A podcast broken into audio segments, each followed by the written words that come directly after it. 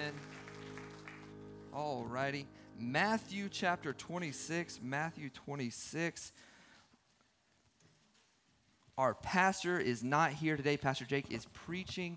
Um, he's been traveling this week, several different meetings. Uh, so be praying for him.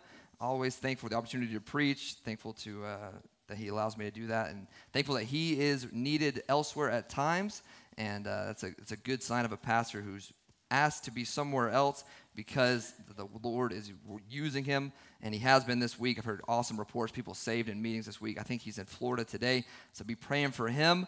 And uh, we're going to be out of the book of Luke today. We're going to jump into it a little bit. We're going to be looking at just a gospel story. Um, so we're going to be jumping through kind of several different gospels, but um, out of the book of Luke primarily, just kind of taking a break from that. We'll be back in that next week, I'm sure.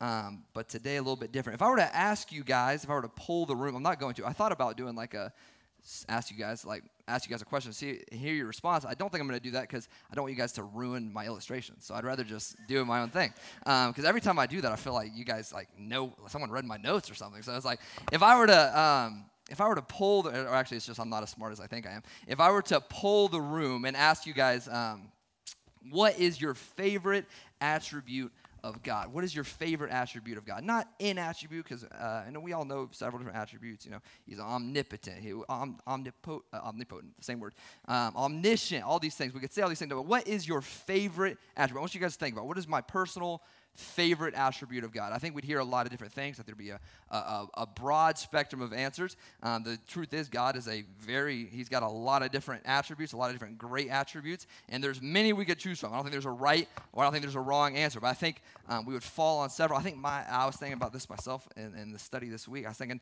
my favorite would probably be his patience because man, I use a lot of it. I really like that God is patient, um, God is kind. Uh, there's all these different things that that we say that we know that God is, that the, that the Word of God teaches um, that God is. And that's great. That is great. Um, I think the culture or cultural Christianity has certainly settled on their favorite attribute of God. Um, this is the one that they, they like to yell, they like to um, teach, preach, whatever it is. They love the fact they love the fact that God is love. They love that, which is true, right? God is love. 1 John 4 8 clearly teaches God is love. I love the fact that God is love. Um, love the fact that God taught us to love, showed us love so that we could love. God is love. They love that. They love that. They love, um, if you go to a, um, a, lot of modern churches, a lot of um, kind of culturally normed churches, they're going to preach. You're going to hear the fact that God is love. And He is love. But most of the time, when we talk about, when we echo on the fact um, that God is love, it's very rarely on the, on the fact that we're talking about God is love in the sense of the biblical God is love and the, the things that God loves. Usually, it's more of a God is love, so I can love whatever I want to love. And it kind of, from anything, from, from people to stuff to activity, whatever it is, it's just God is love. I can love. Uh, if you like watch the, these, uh, these he gets us commercials on the super bowl. If you guys saw the, all these commercials um, that, that's a they're a big proponent of this. God is love. God is love. So basically god loves you and he does of course right? The bible teaches us um, but he loves you wherever you are and he doesn't he, he, he kind of just god is love. He just loves you. It's easy. It's easy. It's just god is love. Um, in fact it, we hear it so much, you'd think you'd find it in the Bible, like every other verse, that, that God is love. If you study, the fact that God is love is actually only mentioned twice in the Bible. The fact that God is love. It's only mentioned twice, both in 1 John 4. Um, and hey, once is enough, right? Once is enough. I'm not saying that God is not love. God is love. God is love. Um, and they've, the world has, they love the fact that God is love. As much as they have accepted the fact um, that God is love, they've kind of decided to reject another attribute of God. They've really taken on the fact that God is love, and they've kind of rejected the fact that God is holy. God is holy. And uh, when we hear holy, what does that mean? Holy, uh, I'll give you the best. This is a Collin definition, so not a Webster. This is a Collin definition, um, so probably not very good. But um, set, set apart, completely separate from the holiness of God. He's so far, he's so without sin, so without blemish, so without mark, that it's like not even in the same conversation. The fact that God is holy. Now, just as much God is love, man, God is holy. God is holy the fact that God is holy, we said that God is love is mentioned twice in the Bible. The fact that God is holy is mentioned over 400 times in the Bible. 400 times in the Bible. That's a lot of times. 400 is more than two, I've heard. God is holy. In fact, this is kind of a cool thought. If you go to Revelations 4, you know the song Revelation song? I think, we, I don't know if we sing Revelation, we sing Revelation song here. It's an awesome song. That, that ver, it's, it's pretty uh, on point. It's the, the name of the song, Revelation song, is because that chorus of that song comes directly from a verse, Revelations 4 8, when it's talking about the four beasts, these four angels. Uh, they have six wings on each of them. They are constantly uh, around God the Father. They are around God in heaven, and they the, the, Bible says they have eyes everywhere, so they can see every angle of God. They're constantly around Him. They have six wings. It, it, I feel bad for the ones with two. These guys got six. They're they're flying around God, and for eternity, you know what their message is? Holy, holy, holy, Lord God Almighty. God is a holy God.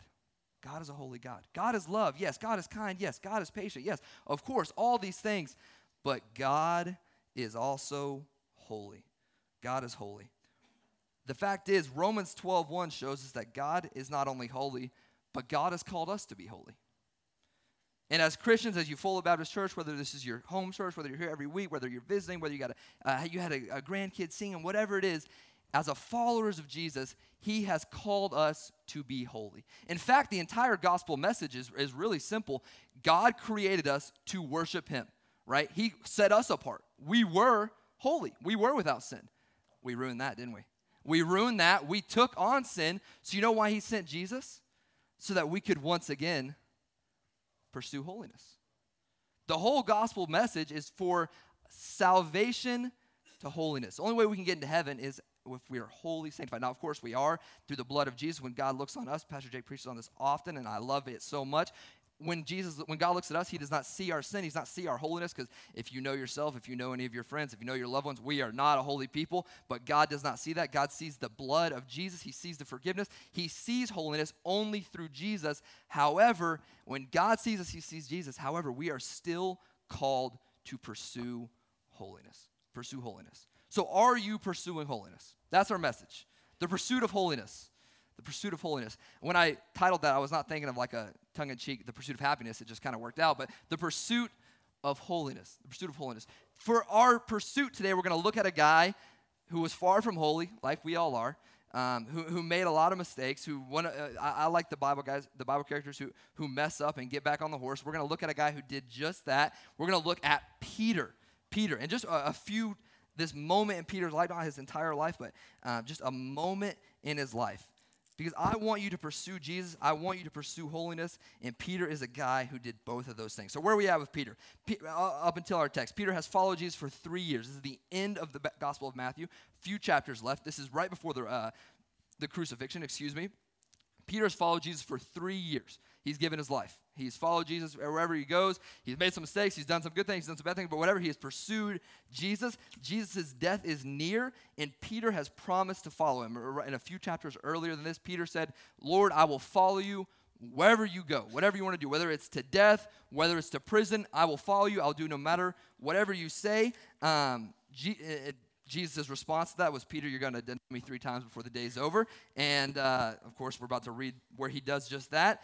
So he's he's told Jesus, I'm going to follow you wherever you want, wherever you go. I'm going to pursue you. I'm going to do the things you call me to do. Jesus says, You're about to mess up. He says, Okay, I'm going to prove myself to Jesus. So the guards come, right? They're in the garden. The guards come. What does Peter do? Peter's going to prove himself. He said, God, I told you I'm going to follow you wherever you go. You're wrong. I'm not going to deny you three times. He pulls out his sword. He's going to be courageous. He's going to be the man. He's going to be the guy. He goes to slice the dude's head off, misses, cuts his ear cuts his ear off. Jesus heals the guy. So just think of where Peter's at, right? Think of just the emotional roller coaster this last 24 hours that Peter's been. He's fired up to follow Jesus. Jesus is taken away. He, he's trying to, he's like using all this manpower of, I'm going to do whatever I said I was going to do. I'm not going to, I'm going to do it. Cuts off the ear. He gets rebuked. He's kind of just standing in the garden like, dang, like pretty wild 24 hours for Peter. So that's where Peter's at. He's, he thinks he's following Jesus. He keeps getting rebuked by Jesus. He's kind of like, I, I don't really know what to do. And then we're going to pick up in verse number 65. Uh, verse number 69, excuse me. It says, Now Peter sat without in the palace. Jesus has been taken away. Sat without in the palace, and a damsel came unto him, saying, Thou also wast with Jesus of Galilee. But he denied them all, saying, I know not what thou sayest. And when he was gone out into the porch, another maid saw him and said unto them that were, with, that were there, This fellow was also the Jesus of Nazareth.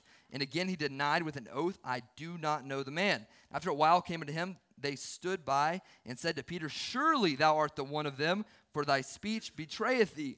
Then began he to curse and to swear, saying, I know not the man. And immediately the cock crew. And Peter remembered the word of Jesus, which said unto him, Before the cock crew, thou shalt deny me thrice. And he went out and wept bitterly. Let's pray, and then we'll jump into this text. Dear Lord, um, thank you for this day. Thank you for letting us uh, come together as a church and uh, worship you through song, worship you through giving, and uh, just the sacrifice of being here, Lord. And then you're allowing us to hear the word of God, Lord. I know this week, as I've studied and written this message, Lord, has convicted me and helped me, help it to convict and, uh, and help someone else here today, Lord, as we hear the word of God preached as we go out.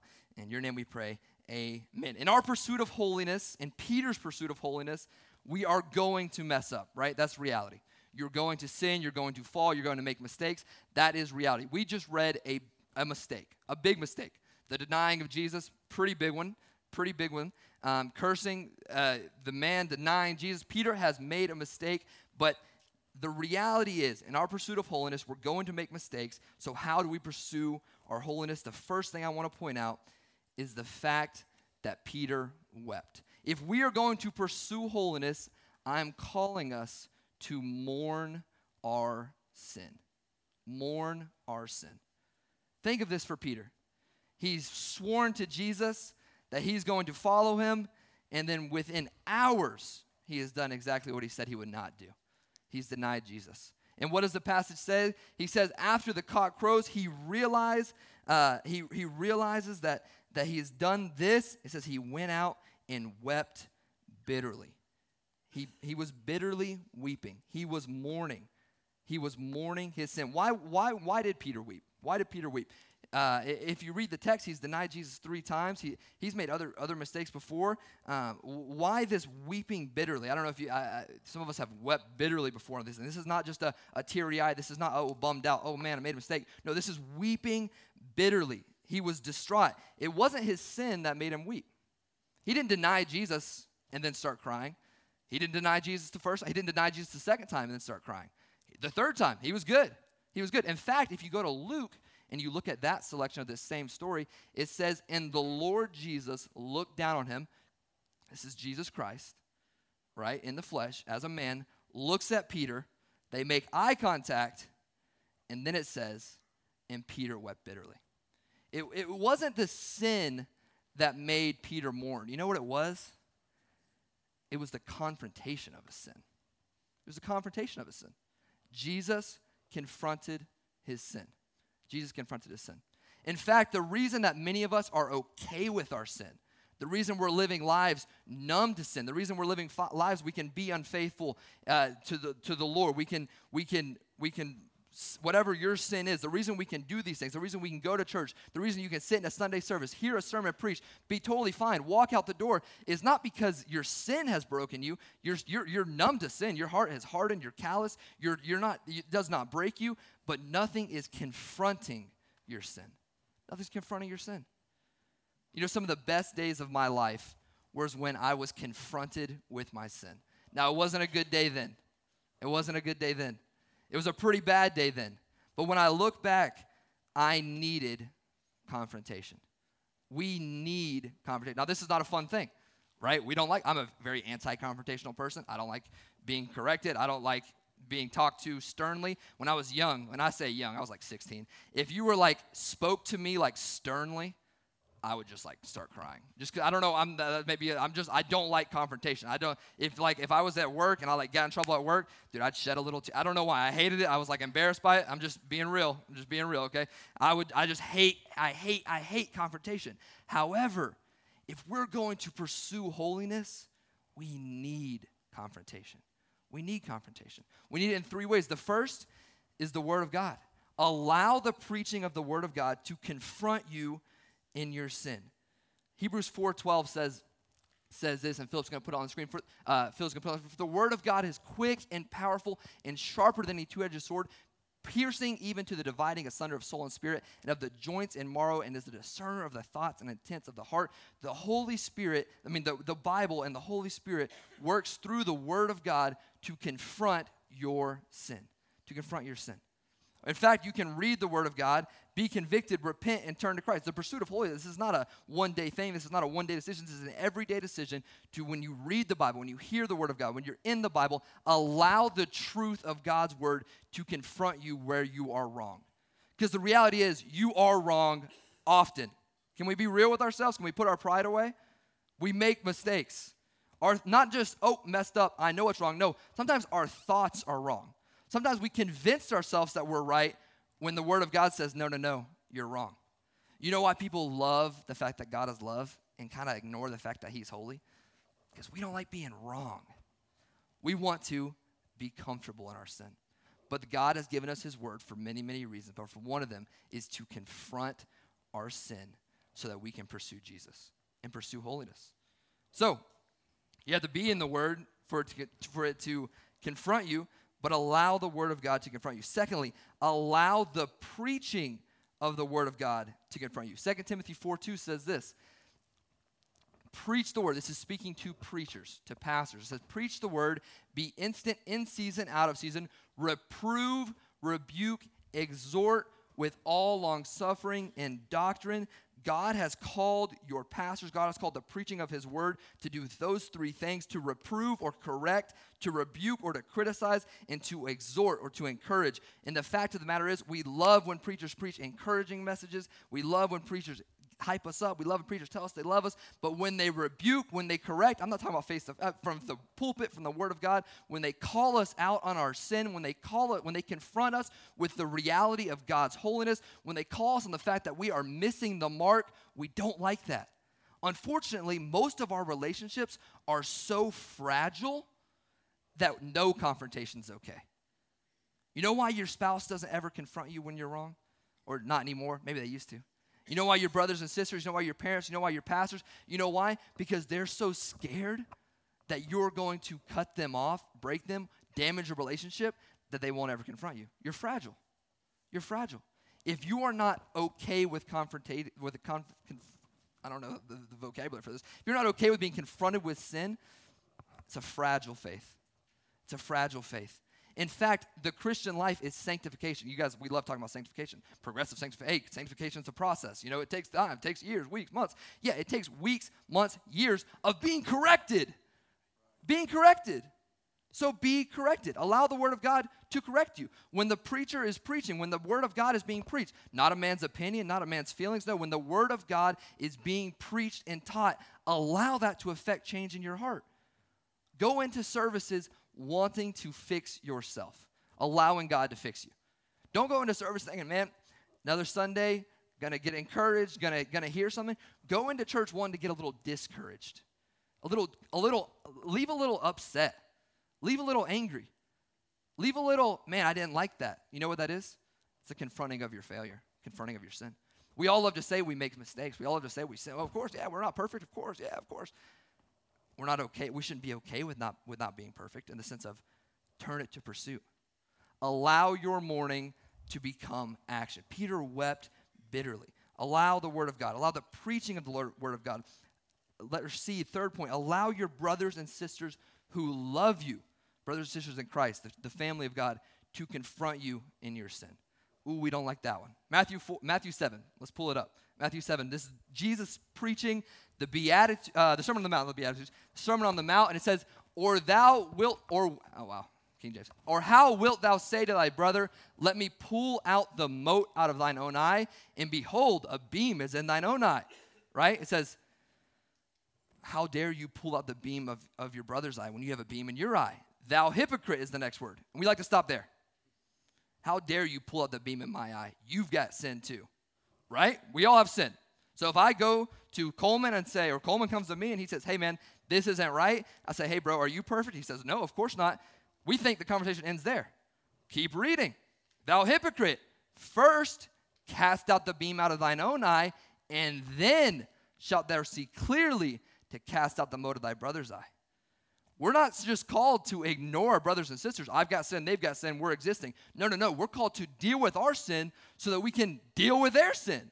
Not in a judgment, not in a betrayal, not in a put down, not in a hate, but in a love of, hey, I got to get this right. I need to pursue Jesus. I need to pursue holiness so I can bring my brothers and sisters, my, my family, the people I love alongside with me and say, hey, man, that's not right. I know I'm not perfect. I'm working on it with Jesus, but what you're doing is clearly not right. And what happens is, uh, once again, our relationships are so, so fragile, so delicate. We're so scared to confront anything that this never happens. That this never happens. You're a hypocrite. You're a hypocrite. I don't go to that church. They're hypocrites. I don't do this. They're hypocrites. I don't do this. Yeah, they are hypocrites. Remove the beam out of thine own eye. See clearly to get the beam out of, the, of your friend's eye, your brother's eye, your sister's eye, your wife's eye, your husband's eye remove it from yourself, but don't forget about them. It's like it's like on the uh, on the airplane when the masks come down. They always say what? Put one on yourself first. What if you just put one on yourself and we're like, looking at your baby. Nope. like, it doesn't make any sense. That's not love. That's not love. No, you put one on yourself, but then you put the mask on them. That's love. Mourn your sin. Allow your failures to turn you to action. Allow the confrontation to break you. Soften your heart. Maybe you're sitting here and preaching just does nothing for you. The Word of God does nothing for you. You're just going through the motions. Beg God to soften your heart. Your heart is hard, your heart is calloused. Sin does not bother you. Being unfaithful to Jesus does not bother you. None of these things bother you. Beg God to make it bother you.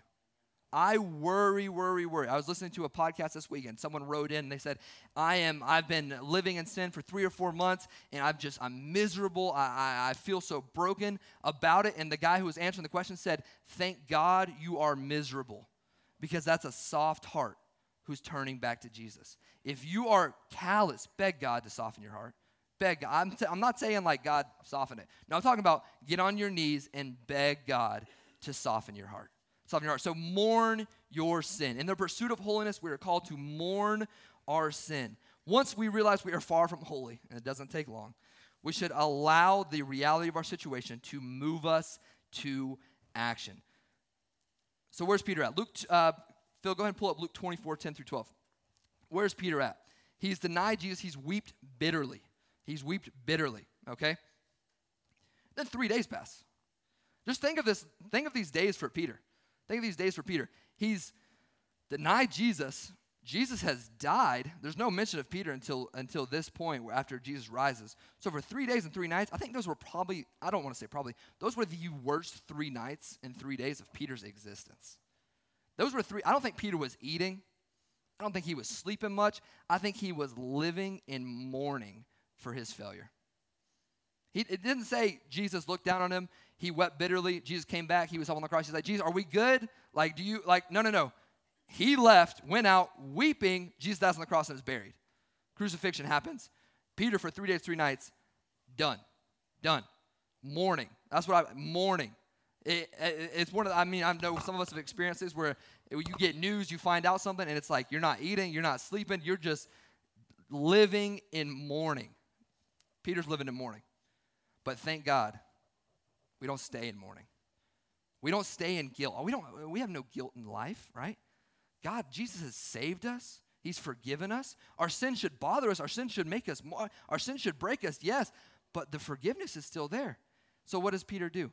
Jesus rises, right? The third day. It's funny because uh, in this study, Jesus told them like two chapters before this, like, hey, I'm going to rise again on the third day.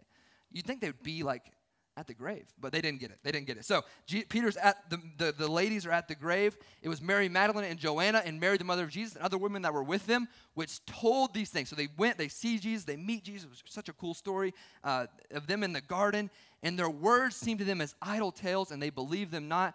Uh, next verse. Then arose Peter. So for three days and three nights, Peter has been mourning his failure. I believe mourning his. I don't think that was a day long. Oh, sad. No, that was three days of mourning. Then arose Peter and ran unto the sepulchre. Ran. Stooping down, he beheld the linen clothes laid by themselves and departed, wondering of himself at, thy, at that which was come to pass. As soon as Peter had an opportunity to get back to Jesus, he ran back to Jesus. So, yes, mourn your sin. Yes, when you're far from God, yes, Be in that, sit in that, let that resonate with you, let that break you, soften your heart. But as soon as you get the opportunity, run back to Jesus. Run, not walk. It wasn't a pace. Now, John did beat him in the race if you read the other Gospels, but Peter ran nonetheless. He ran. And the beautiful story for us, we don't have to wait three days and three nights. We have opportunity to run to Jesus right now. Run to Jesus right now. So, what does that mean to, to, to run to Jesus? What, what does that uh, actually look like um, to run to Jesus? Well, Galatians 5 16. I think I'm just going to use this passage every sermon I preach for the rest of time. Galatians 5 16 tells us exactly what it looks like to run to Jesus. To run to Jesus simply means to pursue Jesus. This whole message is a pursuit of Jesus, a pursuit of holiness. If we are to pursue Jesus, we are to pursue holiness. What does holiness look like? Holiness looks like being set apart, stopping ourselves, removing sin from our lives, and pursuing Jesus, bearing, guess what? The fruit of the Spirit. Galatians 5 16 says, um, Walk ye in the Spirit, and ye will not fulfill the lust of the flesh. Ye will not fulfill the lust of the flesh. If you want to be holy, we are to turn from the lust of the flesh. The only way that we have the power to turn from the lust of the flesh is to walk in the Spirit of God. That's the only way. This is a promise of God. If you read the rest of this passage, we're not going to get all the way into it. If you read this passage, there's two promises in this passage. Number one is if you walk in the Spirit, you will not fill the lust the flesh. So you will turn, for spin, turn from sin. When you spend time with Jesus on a daily, weekly, monthly, year routine, year after year, you will turn from sin more and more and more. You will stop fulfilling the lust of the flesh. That's the first promise. Not fill lust of the flesh. Secondly, you will bear the fruit of the Spirit. You will bear the fruit of the Spirit. Another promise of God. But you have to do your part and walk in the Spirit. So we say, run to Jesus. You know what running to Jesus looks like? Well, if you've got sin, if you've got something, mourn it, repent from it, turn from it, and then walk in the Spirit. Walk in the Spirit. Walk in the Spirit. How do we walk in the Spirit? We hear from God. How do we hear from God? Through the reading of His Word, through the preaching of the Bible, through the reading of the Bible. We hear from God, then we speak to God. We and through prayer, we hear from God. We speak to God. We are walking in the Spirit. Are you walking in the Spirit? Now, it's easy to fail. It's easy to mess up walking the Spirit. It's easy to have days go by where you're not walking the Spirit. But you know what you keep doing? Keep running back. Keep walking the Spirit. I have a, I have a six month old. I think she's, yeah, six months old. Six months old. She, is, I think she's gonna. I don't know this. I, I, I think she's the best, best baby, obviously. But I think she's going to skip crawling. She's not a fan of crawling. Like as soon as she gets on her belly or like her little arms, she's she's a little big. She's a little big, so she kind of she can't really support herself so she kind of falls, whines, cries. She really likes to pull up on furniture, though. She's just kind of skipped the crawling. She just wants to pull up. So she has a little bassinet thing, a little like crib situation. She pulls up on it. As soon as you sit her down, she pulls up on it. As soon as you sit her down, pulls up on it. Now, the reality of a baby learning this is that sometimes they fall down, right? There's a little bit of padding on this thing, but it's a little plastic, you know what I'm saying? So she pulls up, and sometimes she she doesn't really move her legs yet, so she'll be kind of, it's a little slow mo. It's very cute. But then she just eats it on that plastic bar. Sometimes it really doesn't even hurt her. Some, she only cries like one every five times, I would say. That's my statistic. Um, but most times, just kind of like, what happened? What if the first time she did that, I just took her out of the thing, put her in her car seat, and was like, never again. Never again are you trying to learn how to walk. That'd be kind of silly, right? In fact, if, if I let that go on and I just, maybe if, if maybe she was a year and she still wasn't walking, I'd be like, ah, you know, but she's behind. She's okay, though. We'll catch up. Uh, maybe, you know, 18 months, she's still not walking. It, it'd be bad. But the reality is, babies don't walk. That's what makes them babies, right? The, the fact that, the, I mean, there's lots of things that make them babies, I guess, but one of the things is that they don't walk. But here's the thing that baby was four, five, six years old, Still not walking? Ugh. We gotta get a, we gotta get some therapy. We got we gotta do something, right? There needs to be a, a major, we gotta go to the doc. Hey, we're we're really struggling to walk here. Now it was okay when she was six, I mean, six months. Come on. Of course she's not walking. Of course you're not walking when you're six months. Of course you're not nine months. Okay, let's let, maybe maybe a, uh, twelve months, six months, three, four, five. If we're twenty years, twenty years, we're still not walking. Some of you guys are sitting in here for thirty years you're still not walking. And that's sad. Be one thing if you were saved. Man, be one thing if you just got saved, man. You're dealing with, you're trying to get away from sin. You're trying to, man, you're battling. You just want to know what it is to know Jesus. You know nothing. You're out in the, I get it. Babies aren't supposed to walk. You're supposed to. You're not a baby. You're not a baby. Walk in the Spirit. Run to Jesus. Mourn your sin. Yes, mourn your sin, but run to Jesus. Thirdly, and we moved. Thirdly, and we move. We realize we're not holy. We realize our, our, the reality of our sin. We realize the mourning that should take place. We've ran to Jesus. Now what? Now what do we do? Well, now we do the will of the Father. Acts 2, verse 14. Let's, let's look back at Peter. I like looking at Peter like as a real person because guess what? He was a real person. So imagine just the emotions. For four days, he promises he's going to follow Jesus, uh, cuts a dude's ear off, gets rebuked by Jesus twice, denies Jesus, looks at Jesus, weeps, mourns for three days, mourns, finally gets to see Jesus. Things are back. We're back. We've rose from the dead. Let's go do some more ministry. Well, soon after that, what happens? Jesus ascends to heaven. Peter's here again. Once again, without Jesus. Acts 2 happens, 14. The disciples are all come together. They are going to start the church as we know it. Um, this is what happens. Says, but Peter standing up with the 11. So there's 11 there, but Peter's the one that stood up. Let's just, eh, with them, but Peter's the one who preached. So God could have used everyone. God could have used anyone. There's no other stories of anyone denying Jesus. There's no other stories of disciples failing at the crucifixion. Only Peter. 50 days later, Peter standing up with the 11, lifted up his voice and said unto them, Ye men of Judah, of Judea, and all ye that dwell in Jerusalem, be this known unto you, and hearken to my words. And for the next 16 or so ju- verses, Peter preaches the greatest sermon ever preached, Pentecost, where thousands and thousands are added from the, to the church, starting the local church as we know it. This comes 50 days after Peter denies Jesus. 50 days, only 50 days. Peter denies Jesus, curses at the people asking him, weeps bitterly. He mourns his sin, he mourns his failure, he mourns his mistake. But when he gets the opportunity, he runs to Jesus, and then he gets the opportunity to preach the word of God.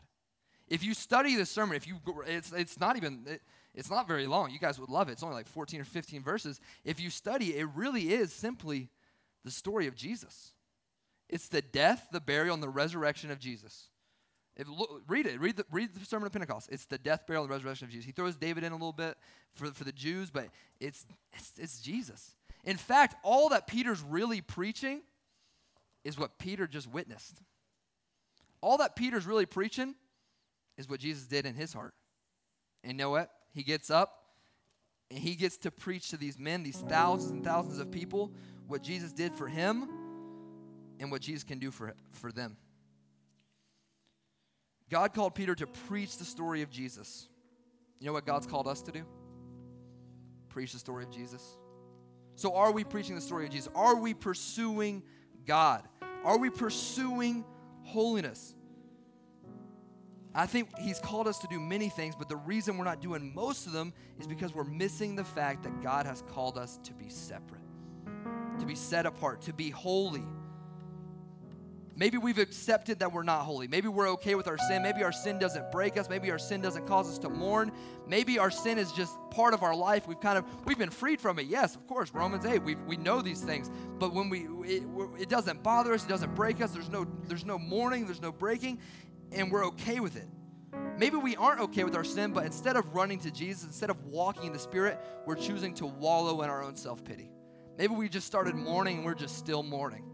I've met people who they're so frustrated with their sin. If you go to YouTube and like the most viewed videos that like ask pipe uh, ask ask pastors, the most viewed videos are why do I keep sinning? Why am I such a failure? Why does this keep happening? The Christian with these videos that they ask the pastor these things because people are just constantly stuck in their sin. They're constantly mourning their sin instead of mourning their sin, running to Jesus, walking in the Spirit. And then once we've done those things, we can do what He's ultimately called us to do and preach Jesus. But those other two have to come first. Mourn your sin, run to Jesus, and then preach Jesus. This is not a once in a lifetime decision. In fact, this is an everyday decision. Because you know what we do every single day? We mess up. But you know what we can do every single day? We can mourn that mistake. Oh! And then we can turn to Jesus, run back, walk in the Spirit, and then we can preach them. That's my call to you.